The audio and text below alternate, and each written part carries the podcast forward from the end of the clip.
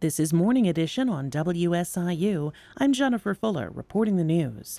A coalition of clergy sex abuse victims and their advocates are demanding more information and transparency. Alex Degman has more. A scathing report from Illinois Attorney General Kwame Raoul last month found more than 450 Catholic clerics and religious brothers abused nearly 2,000 victims since 1950. But David Clohessy, with the Survivors Network of Those Abused by Priests, or SNAP, says 149 names are still missing from lists of credibly accused. These are 149 men against whom abuse allegations have been substantiated already by Catholic officials elsewhere. But these men are or were in Illinois, so they should be on the Illinois Church credibly accused list. Clohessy says more than two dozen are in Illinois now. He also wants changes in existing law so it'll be easier to go after priests accused of sexual abuse. I'm Alex Degman. A Metropolis man has been arrested and charged following a standoff with law enforcement on Monday in the Massac County town. Illinois State Police Division and Criminal Investigation says 29 year old Eric Rushing is charged with aggravated battery and possession of a weapon by a felon. On Monday, ISP was investigating an incident of an aggravated battery following a firearm in Metropolis.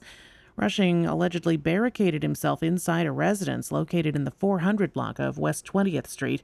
ISP SWAT teams and crisis negotiators responded to the scene. Rushing eventually exited the home and was taken into custody without incident. The hot, dry weather is impacting Illinois crops. With virtually no rain this past week, Illinois farmers have now planted 96% of soybean acres. 89% of that crop is emerged, well ahead of previous years. But the condition of the soybean crop declined to 51% in good to excellent shape.